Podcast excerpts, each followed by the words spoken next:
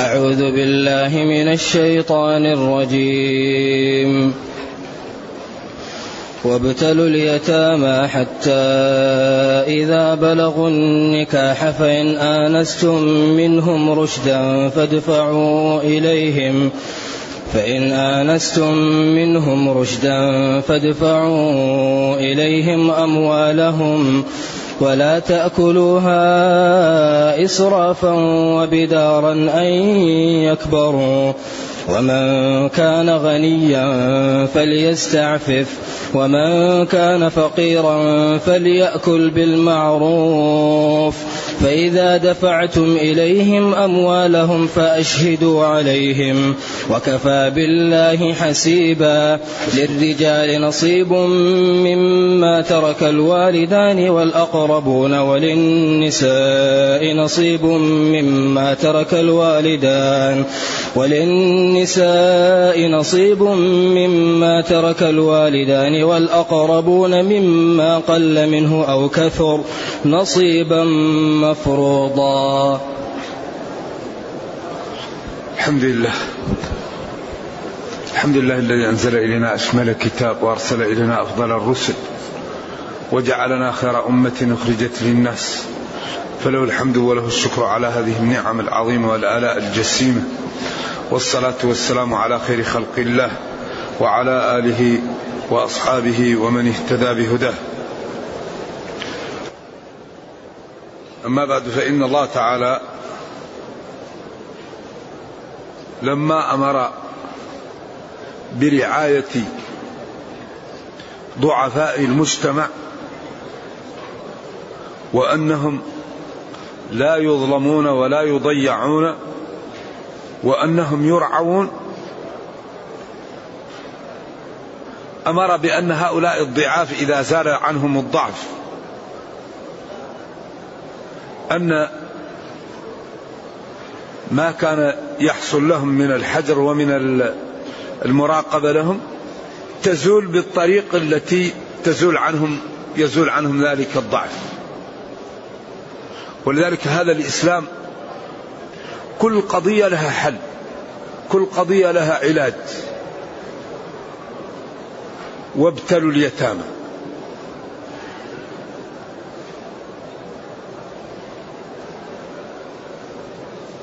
أي اختبروهم والابتلاء يطلق على ثلاثة أشياء. يطلق على الامتحان ويطلق على الرسوب في الامتحان ويطلق على نتيجة الرسوب.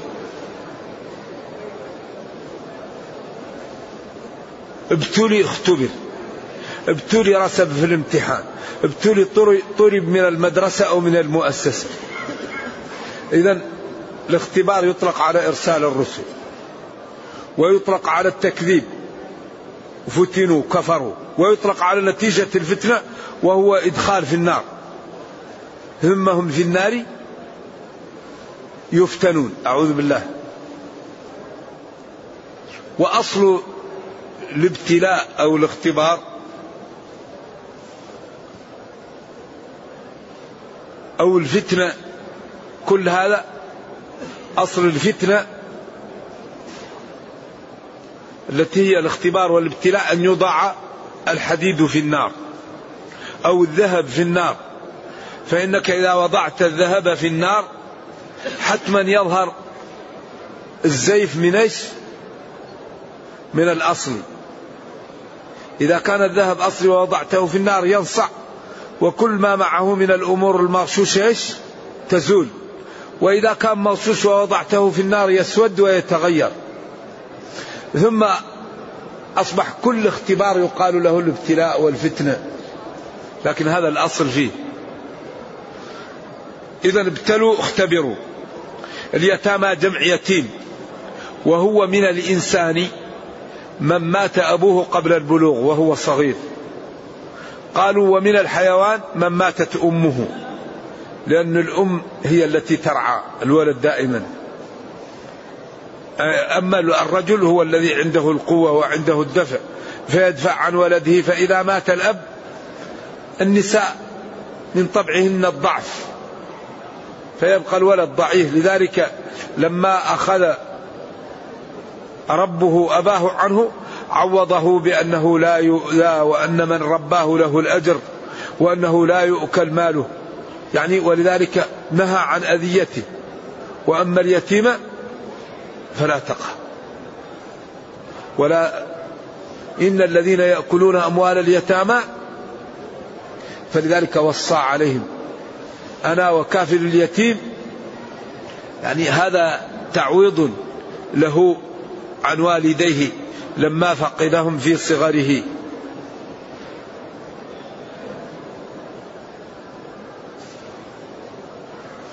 ابتلوا اختبروا اليتامى جمع يتيم أو يتيمة واليتيم هو من فقد والده أو والديه في قبل البلوغ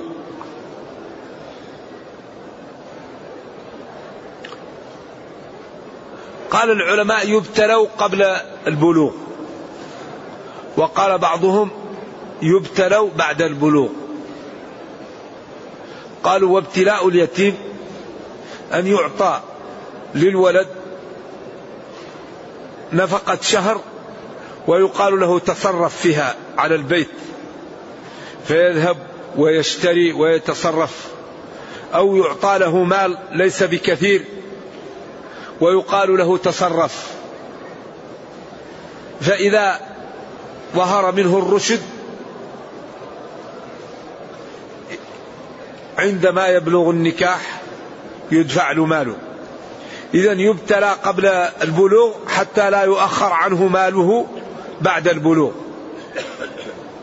وبعضهم قال لا إذا بلغ إذا بلغ بعدين يبتلى بعد ذلك. والمرأة عند الجمهور مثل الرجل تبتلى بما به تقوم به النساء في بيوتها. من أمر البيت في ذلك الزمن ومن أمر البيت في هذا الزمن. كيف تقوم على البيت وكيف تدير وكيف تحضن ما يأتي للبيت. فإذا أنيس منها الرشد أعطي لها مالها.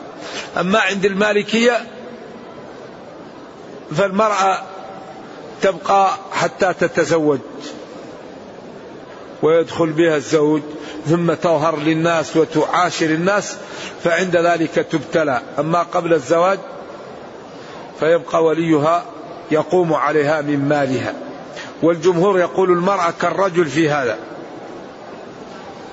ولذلك قس ابن العربي قليلا على مالك في ذلك في أحكامه.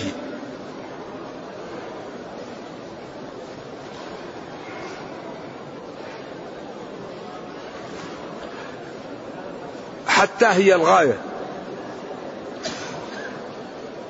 وقال أحد النحاة أموت وفي قلبي اللغوي وفي قلبي شيء من حتى. حتى تكون حرف جر يا فتى. وحرف نصب لمضارع أتى. وتكون حرف ابتداء.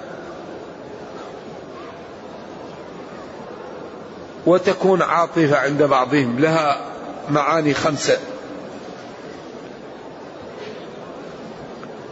بلوغ النكاح ما هو؟ هو أن تغير حال الطفل أو المرأة الرجل أو المرأة من الصغر إلى إيش؟ إلى سن الرشد والكبر. قال العلماء البلوغ يكون للرجل والمرأة بواحد من ثلاثة. ويكون للمرأة باثنين زائدة على الرجل يكون البلوغ بخمسة بالإنبات إنبات الشعر. إما في المحال التي ينبت فيها الشعر يسود ويبقى ويكون ببلوغ سن البلوغ سن معينة مختلف فيها ويكون بالإنزال. إذا احترمت المرأة واحترم الرجل هذا دليل على ماش على ماذا؟ على البلوغ. والمرأة تزيد بالحمل وبالحيض. إذا حاضت المرأة هذا دلالة على البلوغ وإذا حملت دلالة على البلوغ وهناك أيضا أمور تتبع للحيض والحمل كتكعب الثدي والرجل أيضا كخشونة الصوت. وإنبات اللحية والسن منهم من قال خمسة خمسة, خمسة عشرة عاما خمسة عشر عاما أو خمسة عشرة سنة. ومنهم من قال 17 ومنهم من قال 18 ومنهم من قال 19 عاما. والجمهور عند المالكية السن ثمان عشرة سنة. والجمهور عندهم خمس عشرة سنة. واستدلوا بقضية ابن عباس أنه عرض يوم أحد أو أو يوم بدر وكان عنده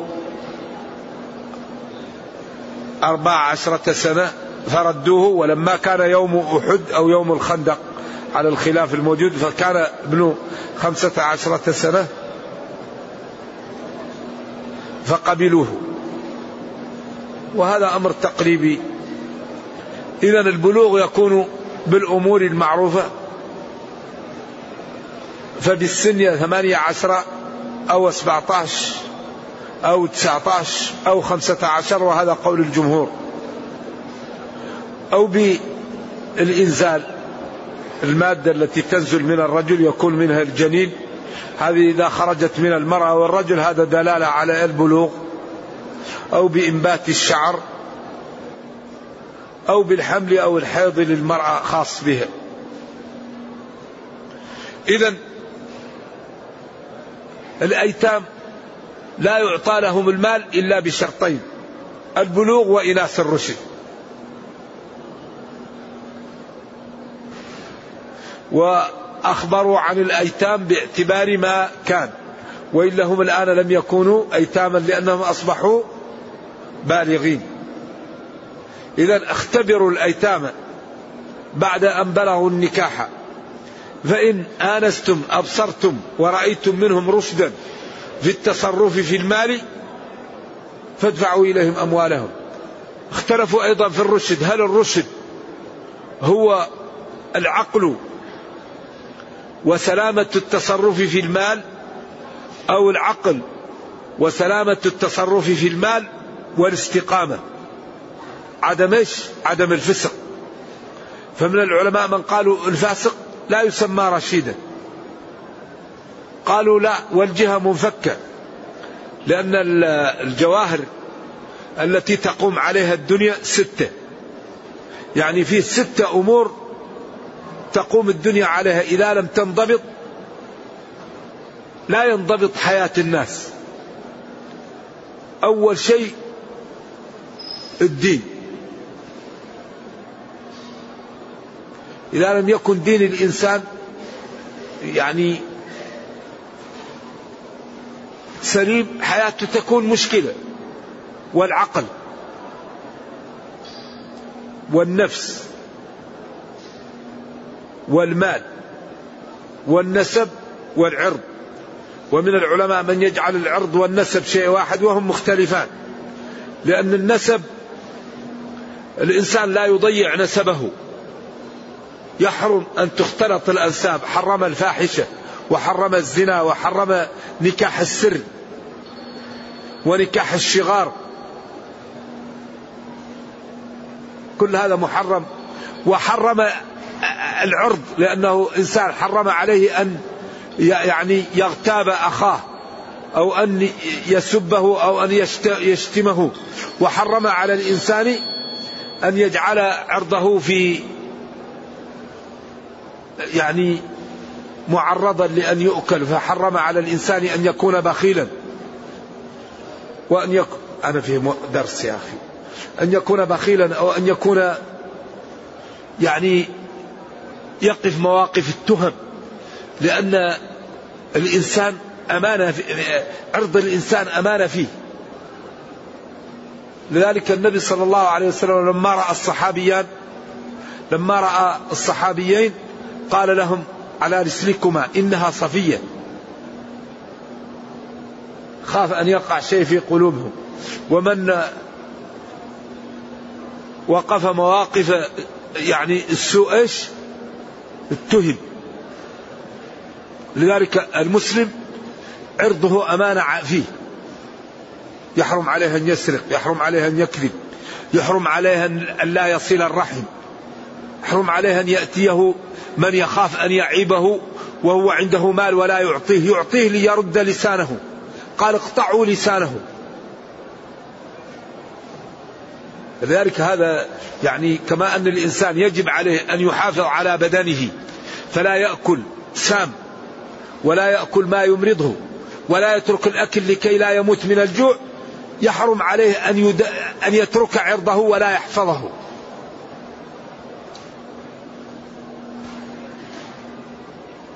لذلك قال الفقهاء أن أهل المروءات لا ينبغي أن يأكلوا في السوق. ولا أن يمشي أحدهم حاسر الرأس. في أمور لا تضر لكن في العرف لا يليق بأهل المروءة أن إنسان يعني صاحب مروءة يذهب من غير سفر ومن غير حاجة ويذهب إلى السوق ويجلس يأكل.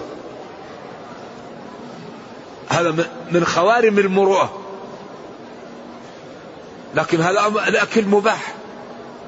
لكن في في أمور ولذلك هذا الدين دين عجيب والأعراف إذا لم تخالف الشرع هي لها يعني الأخذ بها طيب إذا كانت لا تخالف الشرع ولا ولا تضر. إذا يقول جل وعلا واختبروا اليتامى بأن تعطوهم قليلا من المال قبل بلوغ النكاح أو بعد بلوغ النكاح. فإن أبصرتم منهم رشدا فادفعوا إليهم أموالهم. فإن رأيتم في اليتيم رشدا بعد البلوغ فادفعوا إليهم أموالهم. وهذا التعبير وهذا الأسلوب يدل على أنه مالك لازم تماحك اليتيم وتراوغه لكي يبقى ماله عندك. فإن آنستم آنس الشيء إذا أبصره ورآه أو يعني آنستم يعني وجدتم منهم ولو جانب من الرشد فأعطوهم أموالهم ولا تؤخرها عنهم. ثم قال ولا تأكلوها إسرافا وبدارا أن يكبروا. بعض الناس إذا رأى أن اليتيم بدأ يكون يناهز الحلم يبادر بأكل ماله. ما يجوز.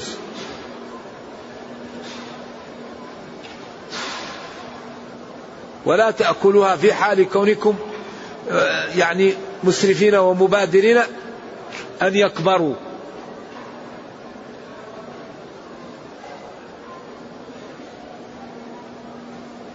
ومبادرة كبرهم. يعني أن يكبروا يمكن أن تكون مفعول لي بدارا ويمكن أن تكون مفعول لأجله. أي كراهة أو لا يكبروا فتمتنعوا منها. وهذا التشريع يدل على حكمة هذا الدين وعلى حسنه وعلى أنه رعى ضعاف المجتمع وعالج قضاياهم معالجة جيدة ثم إذا زال عنهم هذا الضعف ينبغي أن يعطى لهم. مالهم وأن لا يظلموا وأن لا يسارع في من عنده مال الأيتام لأخذه إذا رأى أن اليتيم كاد أن يخرج من يديه لبلوغه ورشده ولا تأكلها. في حال كونكم مبادرين لكبرهم لكي لا يجدوا شيئا من أموالهم. لا تفعلوا ذلك. ومن كان غنيا فليستعفف. ومن كان غنيا عن مال اليتيم فليستعفف عن أكل مال اليتيم. ومن كان فقيرا فليأكل من ماله بالمعروف ويترك مال اليتيم. إذا لا تقربوا مال الأيتام. وهذا اختيار جلة من العلماء وإن كان ظاهر اللفظ يجعله مرجوحا. أي فمن كان غنيا فليأكل من ماله ومن كان فقيرا فليقتر على نفسه ولا يأكل مال اليتيم. لأنه قال المال اليتيم حرام. قيل ومن كان غنيا فليستعفف ومن كان فقيرا فليأكل بالمعروف فليأخذ على قدر أجرة المثل. فله أن يأكل منه بالمعروف يسد رمقه ويسد عورته ويأخذ ما يأخذ من أجرة المثل. وقيل فليأكل بالمعروف يستلف من مال اليتيم. هذا الأكل بالمعروف. وهذا اختيار ابن جرير وهو مروي عن عمر وعن جلة من الصحابة. إذا كنت غنيا فلا تأخذ من مال اليتيم شيئا. وإذا كنت فقيرا فاستلف من مال اليتيم حتى تجد ما يش ما يكفيك فيش فرد لليتيم ماله. إذا الأكل بالمعروف هو أن تقترض إيش؟ تستقرض من مال اليتيم حتى تجد مالا فترد لليتيم ماله. إذا هل الأكل بالمعروف هو أنك تأخذ من مالك وتترك مال اليتيم أو تأخذ منه أجرة المثل أو تقترض منه على أن إذا وجدت مالا رددت لليتيم ماله. أقوال للعلماء. واختيار ابن جرير أنك تقترض منه. أما جمهور العلماء قالوا إن كان الوصي أو القائم على اليتيم فقيرا فله أن يأخذ من ماله أجرة المثل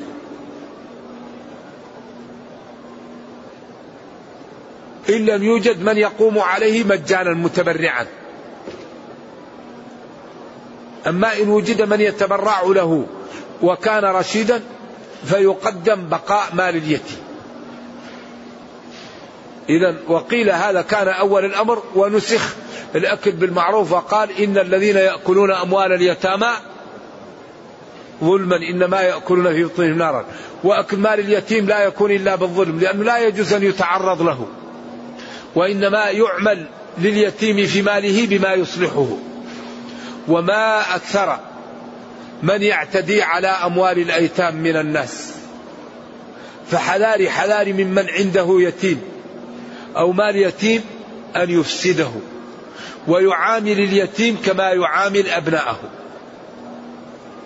يربيه ويرفق به ويصلحه ولا يؤذيه ولا ينهره ولا يعنفه ويعمل كما يعمل لأبنائه كما قال في الآيات القادمة.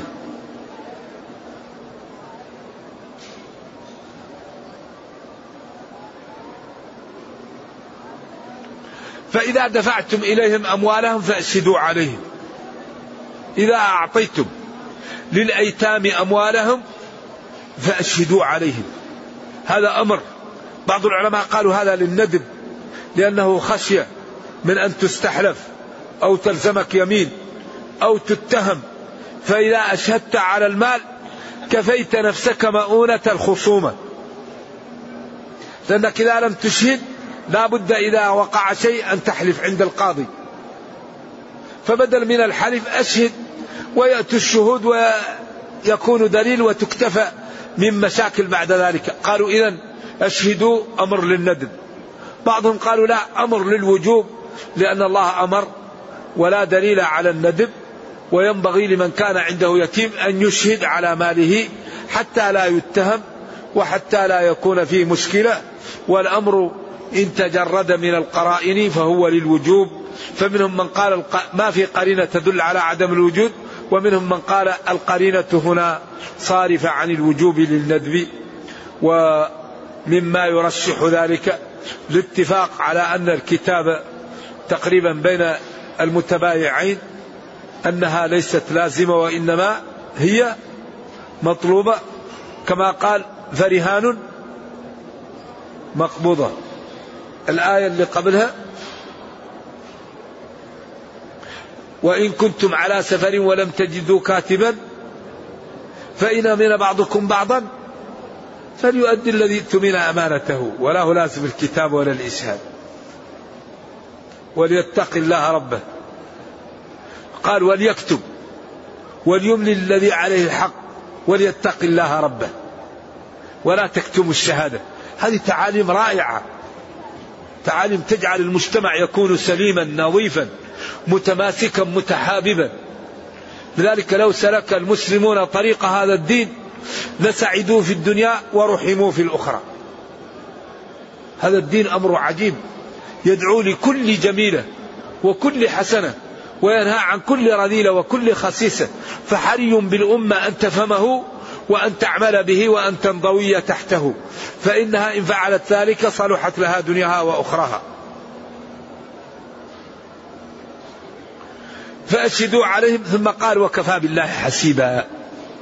وكفى بالله حاسبا على الناس أعمالهم ومحصيا لها وهذا فيه تهديد شديد ووعيد أنه إذا غش وظلم أو عمل شيء الله تعالى يحصيه.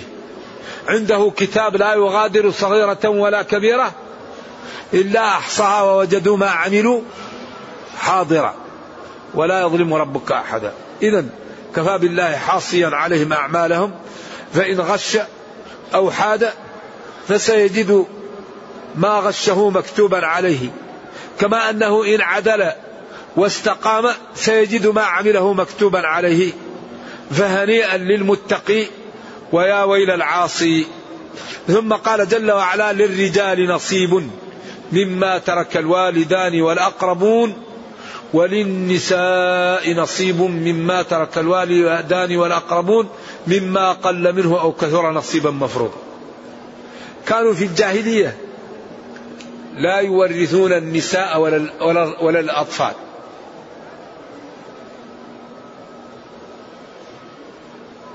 وزوجة أحد الصحابة تسمى كحة بنت فلان كانت لها ثلاث بنات فجاءوا أعمام بناتها وأخذوا المال. فذهبت للنبي صلى الله عليه وسلم. وهذا طبعا لا أعرفه ثابت وإنما هو وارد هذا. ثم إن قال لها نزل كتاب فلا تغيروا شيء في المال حتى يأتي التفصيل. فنزلت للرجال نصيب مما ترك الوالدان والأقربون وللنساء نصيب مما ترك الوالدان والأقربون مما قل منه أو كثر. ثم قال نصيبا مفروضا. ثم جاءت الآيات تبين هذا. وقيل نزلت في جابر وقيل نزلت في الصحابي الآخر. المهم أن هذه نزلت في أن أهل الجاهلية كانوا لا يورثون النساء ولا الصغار ويقول يأخذ المال من يمسك السيف أو يأتي بالغنيمة. الذي لا يمسك السيف ولا يأتي بالغنيمة ليس له حظ في المال. فجاءت هذه الآيات تبين أن للرجال نصيب وللنساء نصيب. والرجال هنا المقصود بهم الذكور والنساء المقصود بهن الإناث. أي للرجال نصيب مما ترك الوالدان والأقربون. هذا مجمل بينته الآيات القادمة. للرجال نصيب حظ مما من الذي ترك أبقى الوالدان الأب والأم والأقربون من الإخوان والأخوات والأعمام والعمات. وللنساء أيضا نصيب حظ مما ترك الوالدان والأقربون مما قل منه أو كثر. أي مال يتركه الميت فللنساء والرجال من قراباته حظ مفروض. وأنتم تعلمون أن الوارثين ينقسمون إلى أقسام. منهم من لا يحجب ولا يحجب ومنهم من يحجب ويحجب ومنهم من يحجب ولا يحجب. حجب حرمان الورثة. أيوة. وكل الورثة يسقطون إلا من؟ إلا الفروع والأصول والأزواج. كل الورثة تسقط. إلا الأصل والفرع المباشر وأحد الزوجين. لا يسقطون بحال وكل الورثة يحجبون حجب؟ نقصان. لأنه إذا كانت التركة فيها عول نقص الورثة جميعا. كما هو مبين والمادة آه، هذه المادة من تعلمها فكأنما تعلم ثلث العلم وهي مفيدة وينبغي لطلاب العلم أن يعتنوا بالمواريث والحمد لله مادة محببة وسهلة وقواعدها راسخة جيدة والذي يحتاج فيها إلى البحث هو باب المناسخات درجة ثالثة أو الغرقى والهدماء وقضايا الخنث المشكل والحمل. هذه التي تحتاج حساب وتحتاج مسائل. أما أصحاب الفروض وأصحاب ال ال الأنصباء والعول هذه أمور سهلة ومنضبطة فينبغي لطلاب العلم أن يعتنوا بهذا. إذا يقول جل وعلا للرجال نصيب حظ. مما ترك الوالدان والأقربون وللنساء نصيب حظ مما ترك الوالدان والأقربون مما قل منه أو كثر نصيبا مفروضا. نعم. ونرجو الله جل وعلا أن يجعلنا وإياكم من المتقين وأن يرينا الحق حقا ويرزقنا اتباعه وأن يرينا الباطل باطلا ويرزقنا اجتنابه. وأن لا يجعل الأمر ملتبسا علينا فنضل. إنه خير مسؤول والقادر على ذلك. وصلى الله وسلم وبارك على نبينا محمد وعلى آله وصحبه. والسلام عليكم ورحمة الله وبركاته.